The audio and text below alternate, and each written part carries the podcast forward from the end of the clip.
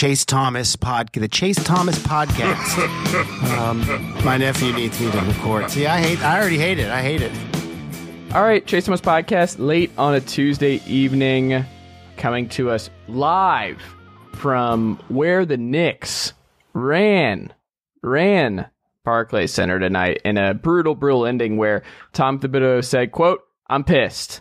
After the Knicks lost by two, but old friend David Vertsberger of SNY is here to tell us what it was like inside Brooklyn, where uh, the Knicks fans, like Verts, outnumber the Nets fans by a lot. James Harden acknowledged it. Um, what was it like in the building, Verts? What uh, what did you make of the game itself and just the environment? What's going on, Chase? Uh, it was a great game, great environment. Uh, per usual, Knicks fans really came out to sort of try try and outshine the Nets fans in their home arena. Uh, Barclays is, is pretty touristy. You get a lot of sort of uh, middle of the road, not too interested, street clothes, no Knicks or Nets gear on them, uh, type of fans. So there, there's a lot of that, but but the fans, you know, really rooting for the for their team. Uh, obviously made a lot of noise, and and Nets fans were particularly loud and happy uh, come the end of the game uh, after Knicks fans spent 48 minutes being loud and obnoxious, uh, ultimately ultimately to lose by two. Um, it was a great basketball game, back and forth game of runs. Um, the Knicks trying out their new starting lineup with Alec Burks in for Kemba Walker. Uh, the Nets getting everything they needed from their big three, Durant, Harden, the, the officiating. so uh, it came down to the wire, and uh, the, the Nets got the edge. Was the officiating that bad? I did. I like in, in full transparency. I've not watched it uh, from tonight. So, uh, what uh, what was what was egregious in your estimation? Why do you why do you feel slighted by the officiating? I'm sure my unemotional self tomorrow will look back and be like, all right, it was bad both ways. Mm-hmm. Um, but but Thibs and Randle do have some beef with with Randle's lack of free throws, and apparently an official gave Randle the the explanation that well, you're so much bigger and stronger than everybody, then this contact, you know, it doesn't really affect you like other players, so we're not going to give you these calls. And Randle didn't like that explanation for you know for good reason, especially given the the calls Harden was getting early on in the game. Mm-hmm. Um, just a lot of these phantom calls and a lot of these um, real really calls that were written out with the new rules. But uh, I feel like they're sort of they sort of heard the backlash from the Hardens and the Trae Youngs and are starting to give Whoa, leave Trae out of this. Back. leave, leave, leave Trae out of this. He did nothing wrong. Well, I don't know what happened. You got to tell me if I'm wrong, but I feel like you know a lot of these guys were complaining about the new officiating rules, and then you know, I watched some Hawks games, I watched some Nets games, and it's like, oh wait, Harden and, and Trae, they're they're getting some of these calls all of a sudden. Even Randle is starting to get some of the calls he was getting last year. So I wonder if the officials have softened up on these new rules a bit, trying to find a happy medium. Yeah, I don't know. Um, I haven't really noticed it that much of an uptick. I mean, Trae's played well, and I think he's actually kind of figured it out um, outside of uh, outside of the early season uh, calls that he wasn't getting. Like, I don't, I don't think it's really messed with him all that much. Um, he's just a supremely smart, talented player that he's just kind of figured it out. But also, Trae Young take absorbing contact at the rim is going to be different than the way Randle absorbs contact at the rim. This is something that LeBron always got frustrated with, right? Like him just being a freight train in his prime. Like he would not get some calls where it's just like, well, it just looks brutal because you're basically a linebacker going inside and like your body can handle and withstand a lot of those hits. And like uh, not to to equate my own basketball experience with LeBron James, but I think it's more than fair uh, to make this uh, make this comparison at this present time. And uh, I'm not saying I was the LeBron of AAU in uh, in Georgia growing up, but people are saying no. So I, as someone who was not the biggest biggest basketball player growing up on my AAU team, I I got hit, and when I would get hit, I was taught to flail and I was a flopper. I was a flopper, Verts. And uh, I remember just getting, I would just get hit, and it would look so much worse if a dude hit me versus like a Terrell on my team who um, it just didn't look as bad when he would get fouled. So Randle just being completely jacked looks different than when myself or Trae Young get fouled. It's just that I think that's always going to be a thing though, and something that's always going to frustrate guys like him. Uh, I, I think this was the crux of sort of uh, Shaquille O'Neal's Right. issue with the officiating back in his prime too. Yeah. You know, when you're that athletically dominant over guys, you, you get officiated differently, and I thought it was a problem last year with Randle. Um, but but this year, especially, I thought it was more the shot selection in the or like I, I just thought that it would have been nice for him to hit three shots in the Hawk series. Four, All right, two. we we don't we don't have to bring up that series every time we're on the pod. All right, all right, Chase. You really want a depressed podcast guest on uh, on? Yeah, I, I don't- think that's that's good for numbers. That's true. That's true. I don't know. I, I don't know what the, the the difference is between the two. Um, no, but so how did the game go? Did it go about what you expected? How did Harden KD look? No Joe Harris for the Nets right now. Blake Griffin out of the rotation. Like the the two New York teams, big news. Kemba out of the rotation. We'll get to some Kemba stuff in a second, but um, Kemba's out of the rotation. Blake's out of the rotation in Brooklyn.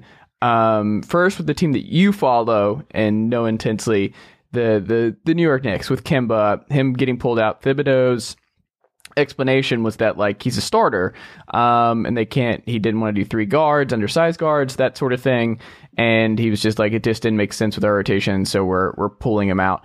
Um, I do you buy that? Do you buy that it, it really did bother him? Was it like Kemba just is he cooked? Is it over for the people that have not watched enough Knicks to uh like the people who are on NBA Twitter right now that are like, oh, uh, Kemba's out of the rotation, let's go trade for him. Um, is he someone that any team that is looking for any type of consistent spark is that someone that they should look at or like what what happened here? What where is Kemba Walker right now? I am writing for SNY a little Kemba trade market sort of analysis piece, and there's not a lot of great fits.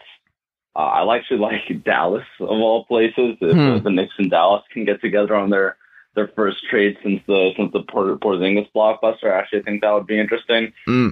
The the reality with Kemba is this: look, he's lost a step offensively, um, really everywhere.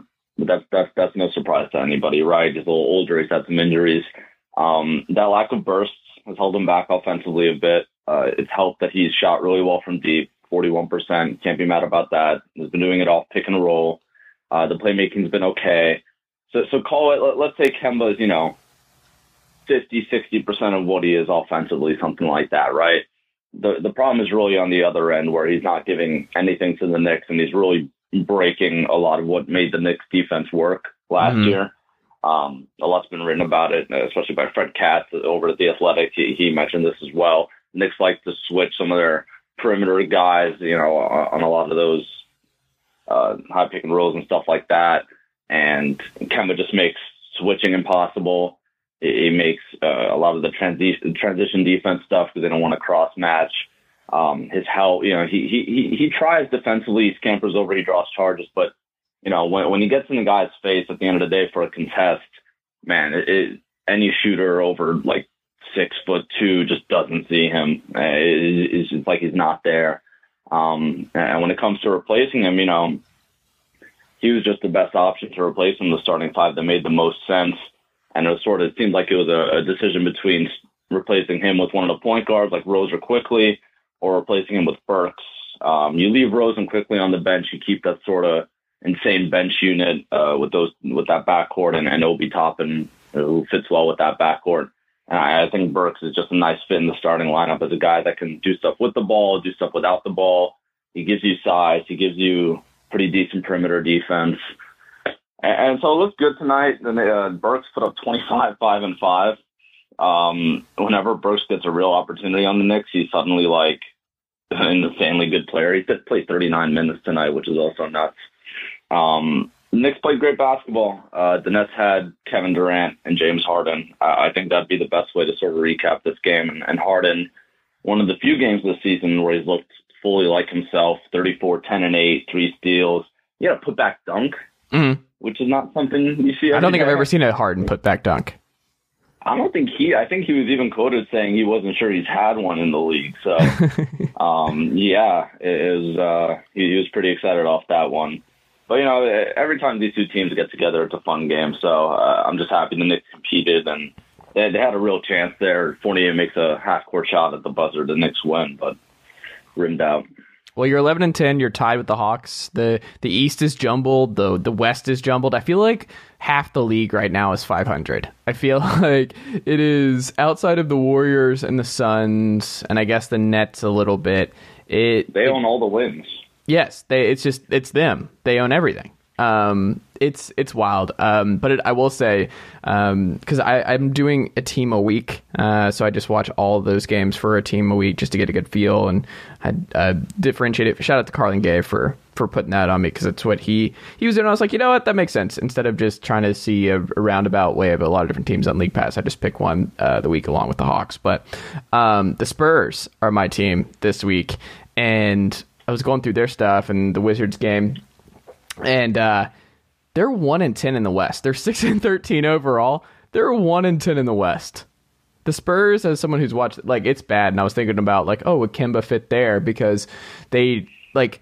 I don't know if you've ever watched a Dejounte Murray shot or a Derrick White shot when both of those guys are not on. But let me tell you, Verts, it's rough. The amount of mid-range shots that they're pulling up with that Dejounte Murray shoots like he shoots like Shawn Marion to me. Like that's how the shot looks. It's something I wrote down where I was like, this still doesn't look good. The numbers aren't putrid from three, but it's just everything looks clunky. Their half court stuff sucks. They don't have anyone who really wants to score, but their defense is so annoying. Like Tre Jones is uh, is a great player to watch. I, I very much enjoy watching him on D, and um, Keldon Johnson's a lot of fun, but there's a ceiling there. Um, I don't know. I, I I watch them, and then I think about the Knicks a little bit, where it's like the young guys who I kind of like. I kind of like Dejounte Murray. I kind of like um, Keldon Johnson. I kind of like Lonnie Walker still. Knicks kind of have a lot of those dudes where it's like, um, do we kind of like Immanuel Quickley? Do we kind like how much do we like RJ Barrett?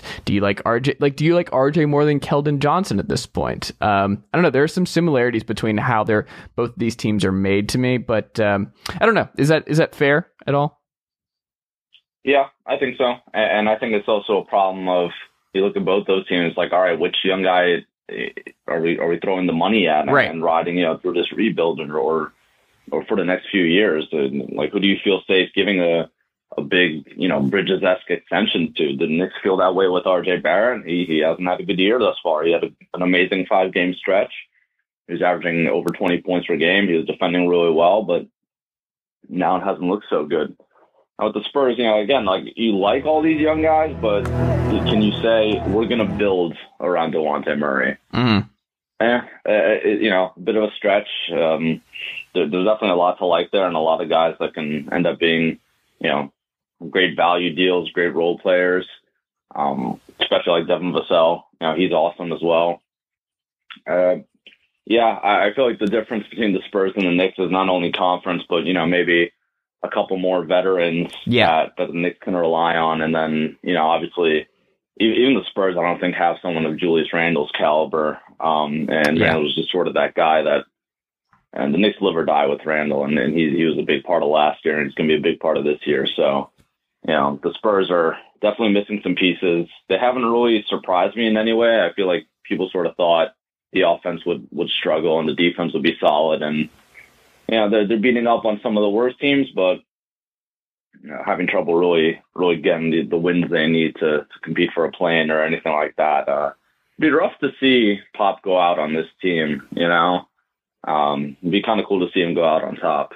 He that's not happening. That uh, that that ship sailed a long time ago. I think that ship sailed with the Kawhi trade.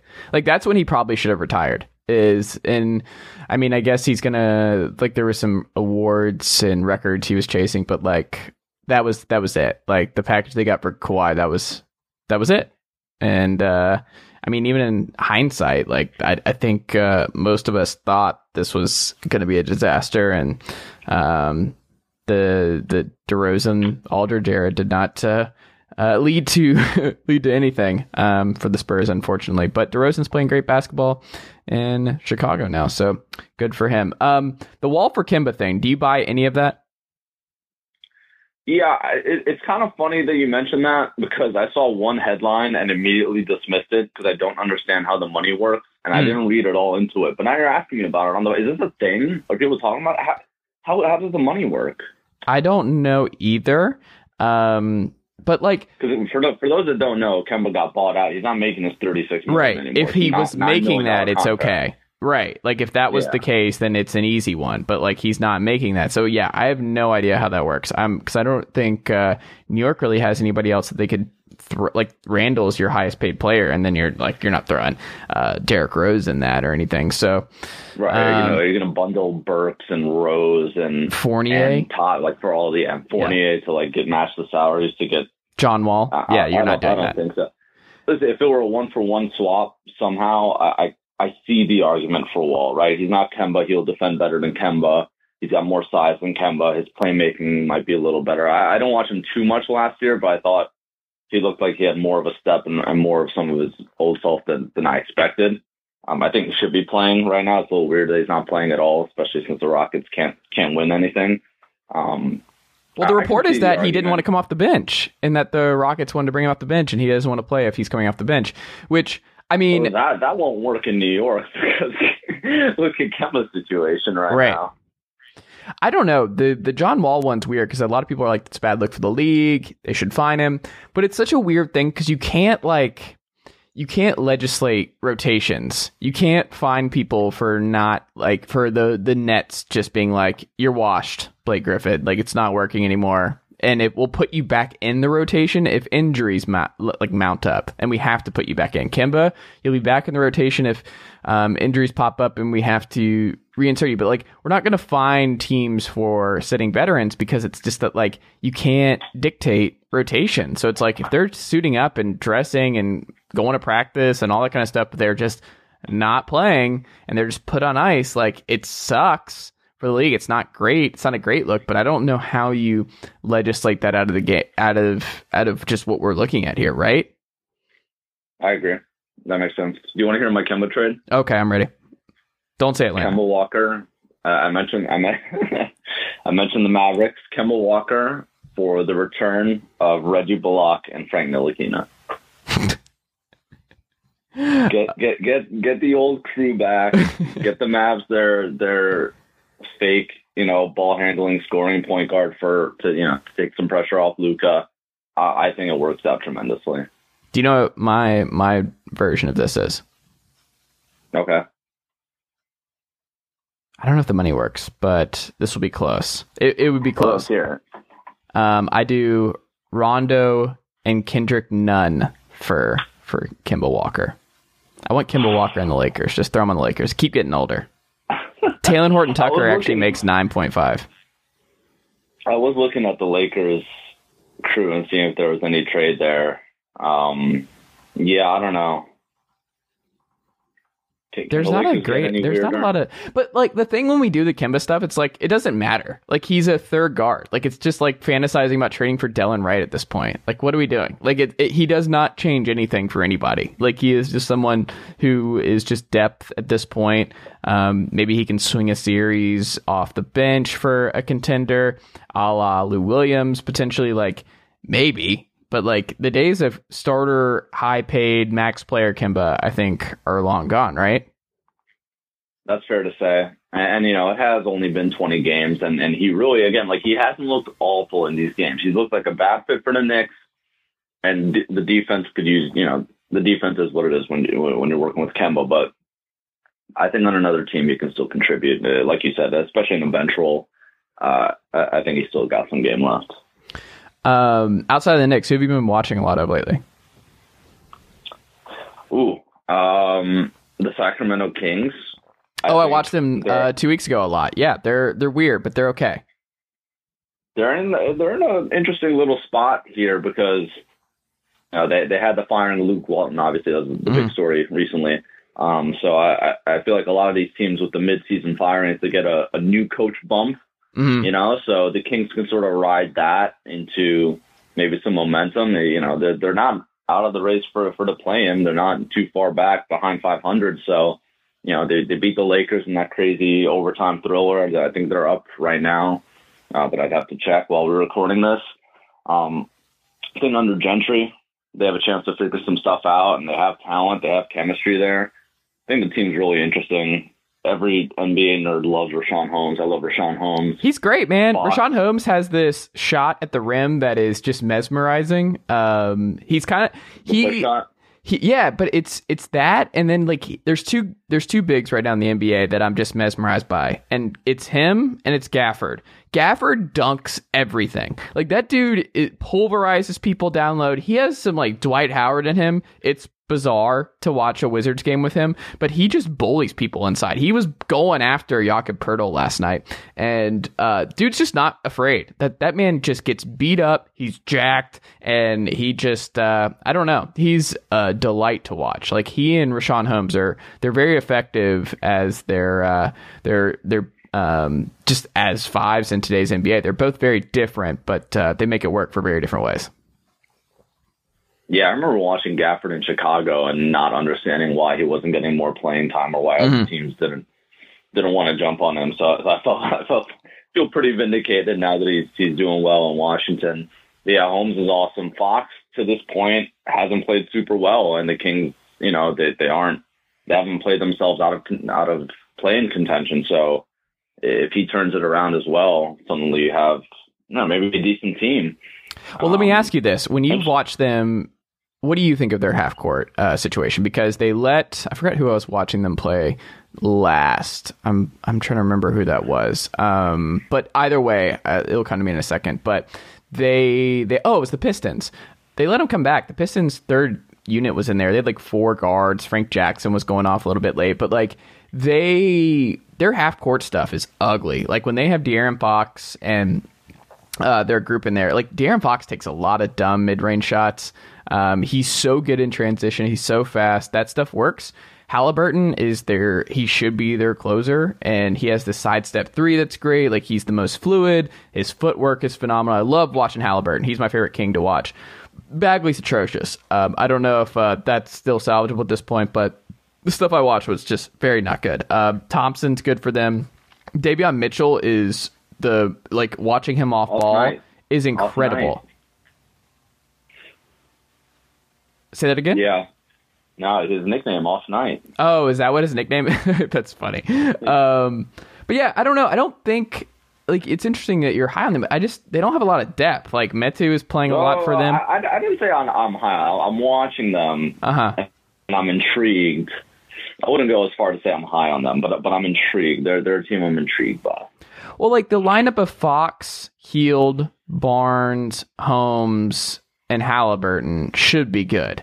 And I just, I, it's fine, but it's not uh, blowing teams out of the water. I just think that they're kind of, they have six or seven guys that they should just be playing a bunch. Um, but I don't know. Hield does not need much space. Like he would be such an annoying player to defend because that dude is so good off uh, pick and roll, catch and shoot stuff or he'll just get a pin down and he'll like I, I just don't know how he gets the space he does to have his release is so pretty but he just does not need much time and much space at all uh, to get these threes off. And i don't know he's he's a lot of fun to watch too. And it's just kind of a shame that he did not go to the lakers because if you if they had ended up with the buddy Hield trade versus the westbrook trade man i don't know. I think i'd feel i think we would all feel a lot better about the lakers right Yeah, that trade in hindsight now. Just No, hold on. Not Yeah. hindsight. I said on this very podcast it was a disaster. I said that they weren't going to be a top four seed. I said the Lakers would be fighting for a play in, and that last year was not an admiration. I feel vindicated about my Lakers cynicism. People are putting them in the finals before this year. I, I don't. I never got it. It's over. I don't think LeBron James. This is a, maybe the biggest take of all. He's not a Laker next year. Oh boy. He's a Phoenix Sun. Whoa. He's a Phoenix Sun. What? Just go ahead and put it out there. LeBron James is a Phoenix Sun next year. James Jones running Right. things in Phoenix. I could see him getting in on the Phoenix ownership as he retires. I it's not far from LA. You got Devin Booker there. You got his dude CP. I I'm telling you the the the Suns have won 97 games in a row. They just went to the finals. I could see it. I'm turning down the heat in my room from Frozy just because that take coming through my my ears. I'm I'm sweating right now. It's unbelievable. Is that a strong take? That LeBron is going to leave the Lakers. The Lakers have the no Phoenix choice. Suns? Yeah, they have no choice. Like, there's nothing else for him to do in LA. LA is screwed. They have no assets. This is it. Like, they're locked into this group. There's nothing left. The cupboard is dry.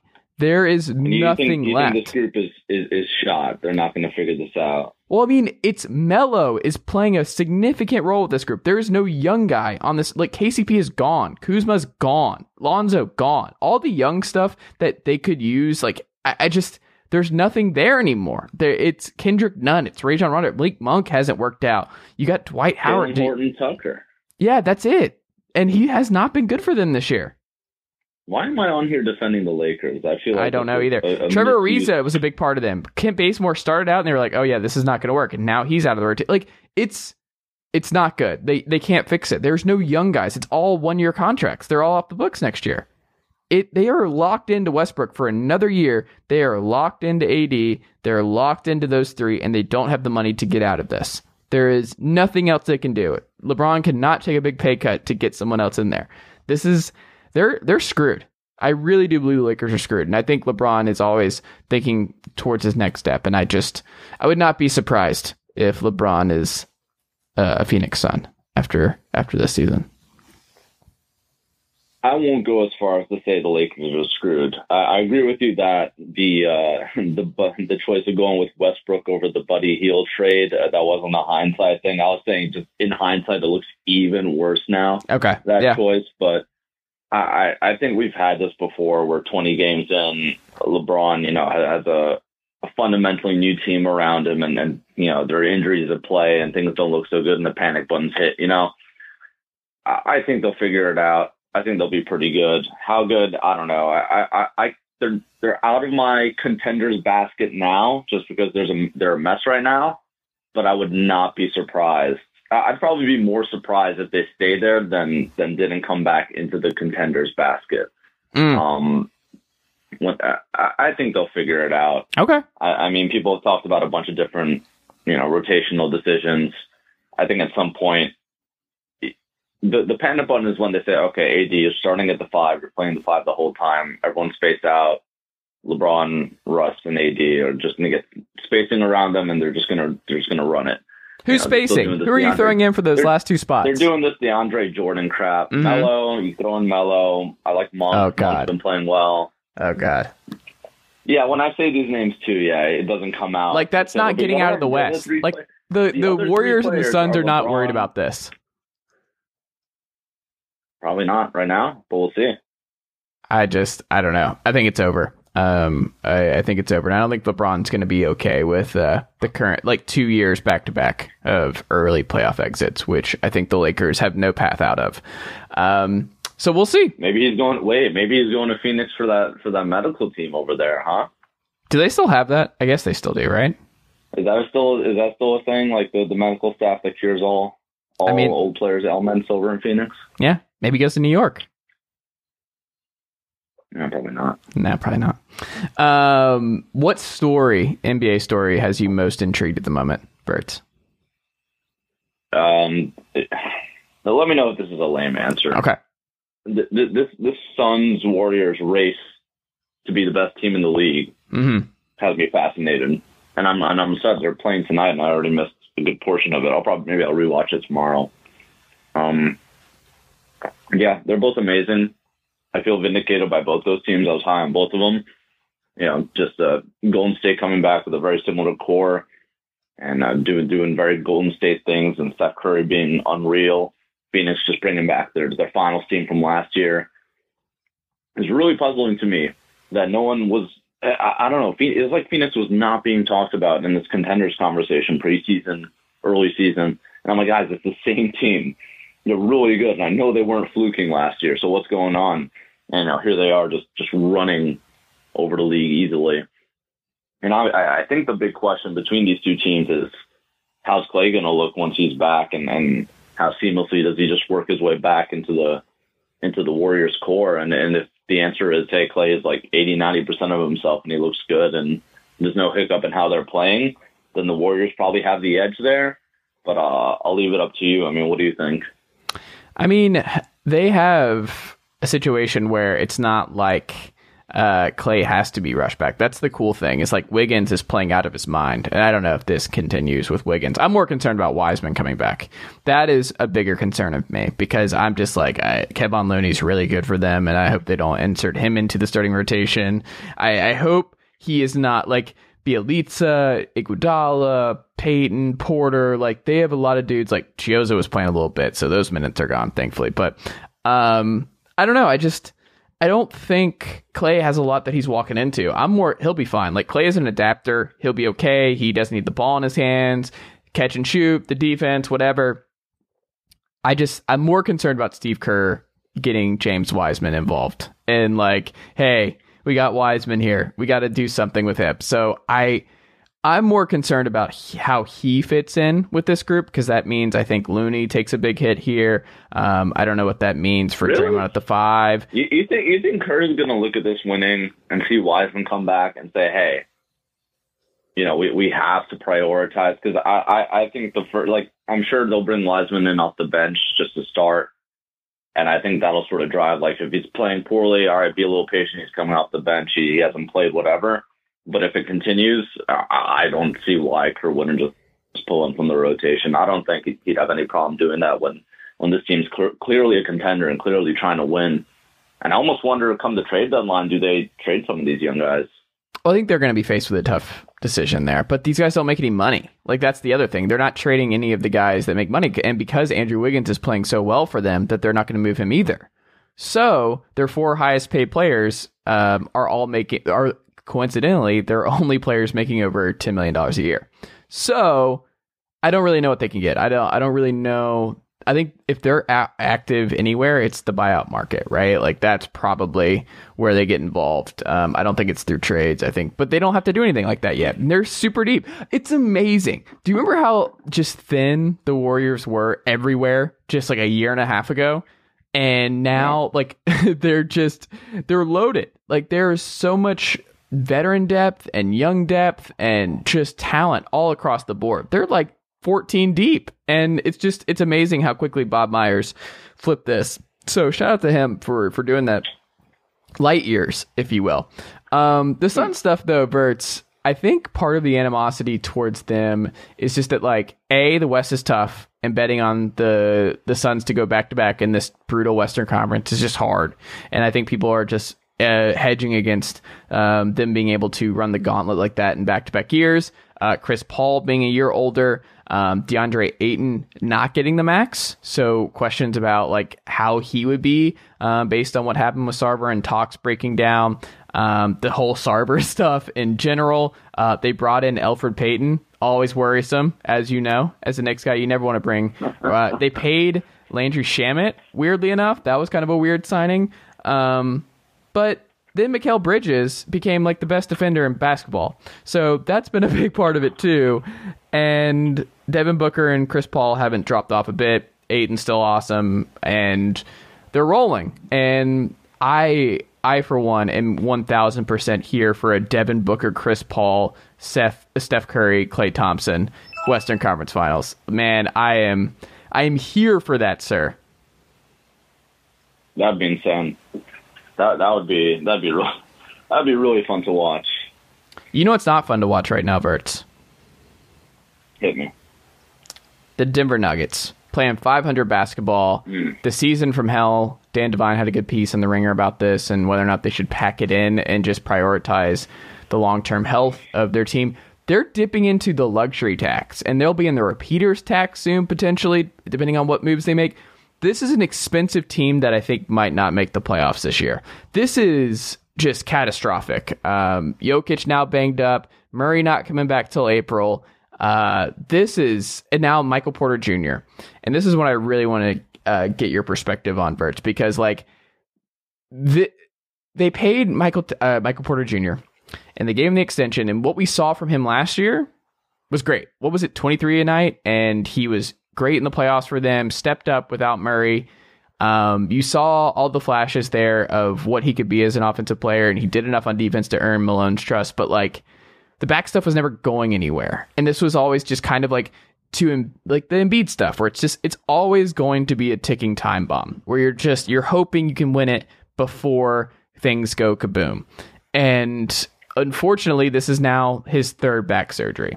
And there was a good nugget in uh, Devine's piece where he was like, he he said, "quote Injury analysis conducted by Jeff Stotts of In Street Clothes revealed that nearly three out of every four NBA players to undergo disc-related surgery report additional back problems at some point during their career, with roughly 25% needing additional procedures down the line. The back stuff, it just doesn't seem like it's going anywhere. Like he's to have this, and it sucks because he really was turning a corner." But you saw him limping and he wasn't able to dunk uh, late in that last game. Uh, it was it was rough to see. Like he had he couldn't get up, and then of course he has back surgery right after. But man, this is part of the problem of like taking this kind of big risk. There's a reason he fell to 14. Like it's awesome. We all knew that like he would have been the number one pick in the draft if he didn't have the injury stuff. Like he played 53 minutes at Mizzou because of this. Like none of this is new.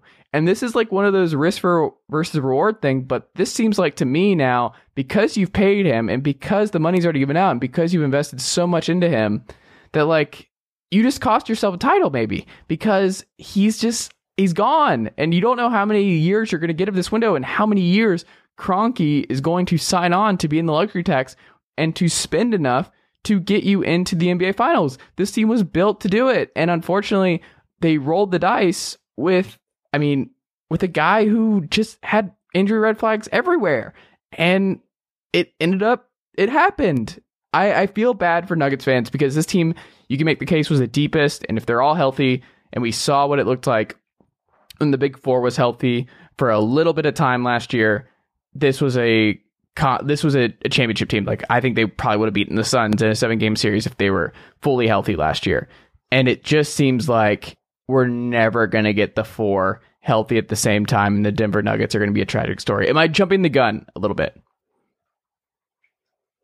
Uh, not necessarily, sadly. Um, and and the craziest thing too is you mentioned last year. I mean, Jamal Murray doesn't tear his ACL. Maybe we're talking about the Nuggets win it all, and and yeah. who really cares what happens after that? You pull it off. All yep. right, someone gets hurt.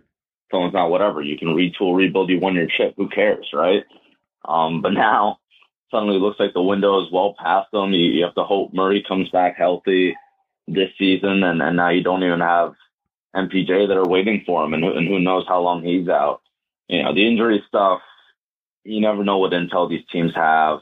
Uh, obviously, taking him with that pick, I actually wanted the Knicks to take him in that draft. Um, mm-hmm. Taking him with that pick isn't so much the big risk reward as is as is the, the extension. Um, and and, now you sort of have to live with that and, and less flexibility and hope that these guys can come together healthy. It's tough. It's a tough thing to swing, and it's tough to waste, you know, another year of having an MVP talent up front. Um, yeah, Denver's good enough to still make noise this postseason, I think, and make the postseason and make noise in the postseason. Uh, I just think when you have Jokic and, and they have decent depth, the regular season becomes a little easier. Um, the postseason is a big concern, right? If Murray's back and, and he's healthy, but then you don't have MPJ, that's obviously not as complete a roster as you had going into last year. So, yeah, it's tough. I, I mean, uh, I'm trying to find some some silver linings to combat your your downtrodden pessimism, but I don't I don't have it. But this man. is why I'm uh, trying to get out of the DeAndre Hunter uh, market right now. I've been beating this drum for a year now. Get out of this. This is going to be a thing. DeAndre Hunter is an injury prone player. Like, I am all about the availability factor, and I just, I prioritize it so much that I'm just like, there are some dudes that are just injury prone. Like it just it's un, it's inescapable. And I think DeAndre Hunter is that. I think Michael Porter Jr. is that. I think there are just some guys unfortunately that fall in that category and it just sucks. But like I don't know. I can't just roll the dice on a title for these guys. But also, like he fell to them, and they're already a team on the rise, like you said. So it's just it's different to like they took a swing. Like Jerome Robinson went before him. Uh, unfortunately, SGA and Mikal Bridges, couple picks in front. Man, if one of those two had fallen, whew, can you imagine SGA or Mikal Bridges on this Nuggets team right now? Jeez, yeah, that's a, that's a scary prospect. Exactly, but it's also just like the the draft is a crapshoot, and when you're drafting at that point, the 14th pick, like Troy Brown was after him, Zhaire Smith, I mean, who's out of the league already. Like it's it, it's just a crapshoot. So they took a swing, that kind of thing. But then you paid him, and then you paid him, and it's just. I I am just I feel bad for Nuggets fans. This this stinks, man. The the MVP season for Jokic last year, like you said, the last year if you get the ship, none of these injuries just like it's like well it stinks, but we got the we got the title. We we had we took the big trade swing and Aaron Gordon, and it all worked out. But I don't know, man. I uh, I'm very concerned about uh, the immediate future of the Denver Nuggets. Um, what is Christian Wood's trade value for you?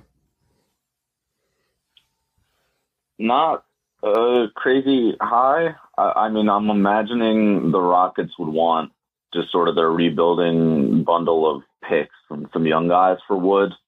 Um, yeah, I can see like the Nets swinging for him. I, I think that makes sense. Maybe like Claxton and then work, work Wood into their um, into their trade exceptions. Yeah, I, I don't know. It, it'd kind of be funny another Nets Rockets trade. I don't know if the Nets can possibly owe the Rockets another pick, but yeah, it, I, I don't think it's especially high. Um, his game does seem to plateau a bit. Um, hasn't emerged as a any sort of leader or or impactful guy on the Rockets. You know, he should be the best player, really, and he might be just just on paper, but nothing's really come to fruition that makes you jump at him. I think he's going to be a sort of all right. The trade deadline, my should be really good team is is is sort of muddling around. He's a guy we can we can take a risk for that's not going to cost us too much. I, I can't imagine the market for him is going to be is going to be huge. Okay. I could see that too. I don't know what the right trade is because I also just I don't think he's a guy that swings anything. So I just I don't know. I get the the depth piece for him in Brooklyn. That makes a lot of sense. But a lot of the content- like Portland.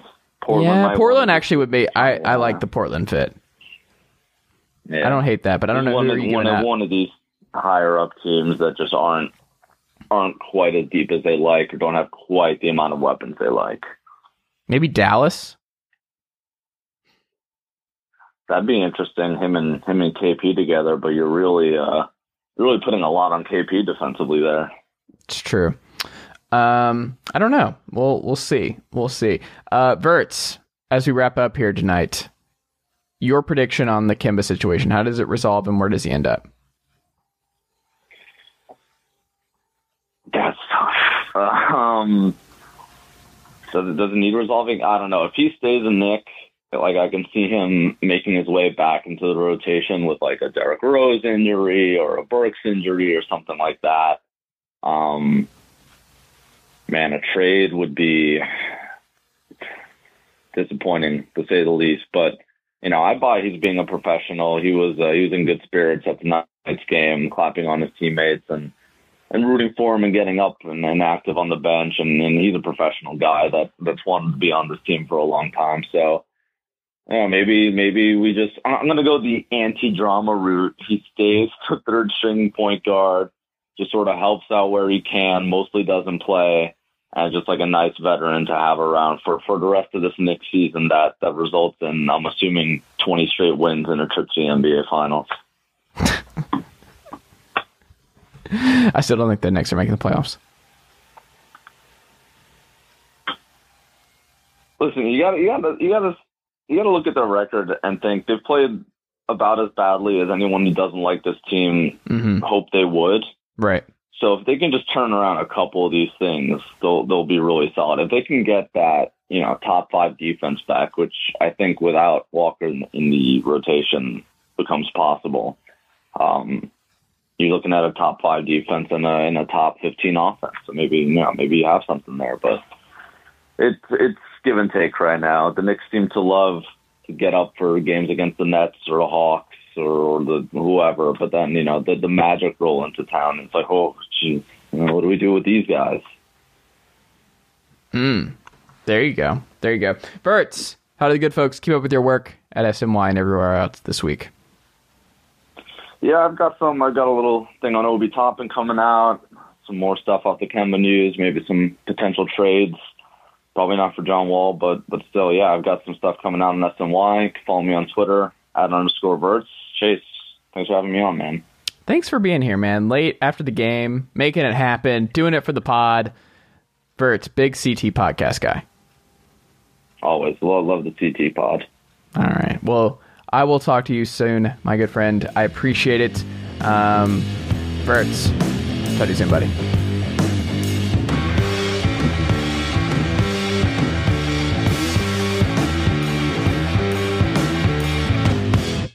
Nicely done, nephew. Chase Thomas Podcast. Hell yeah.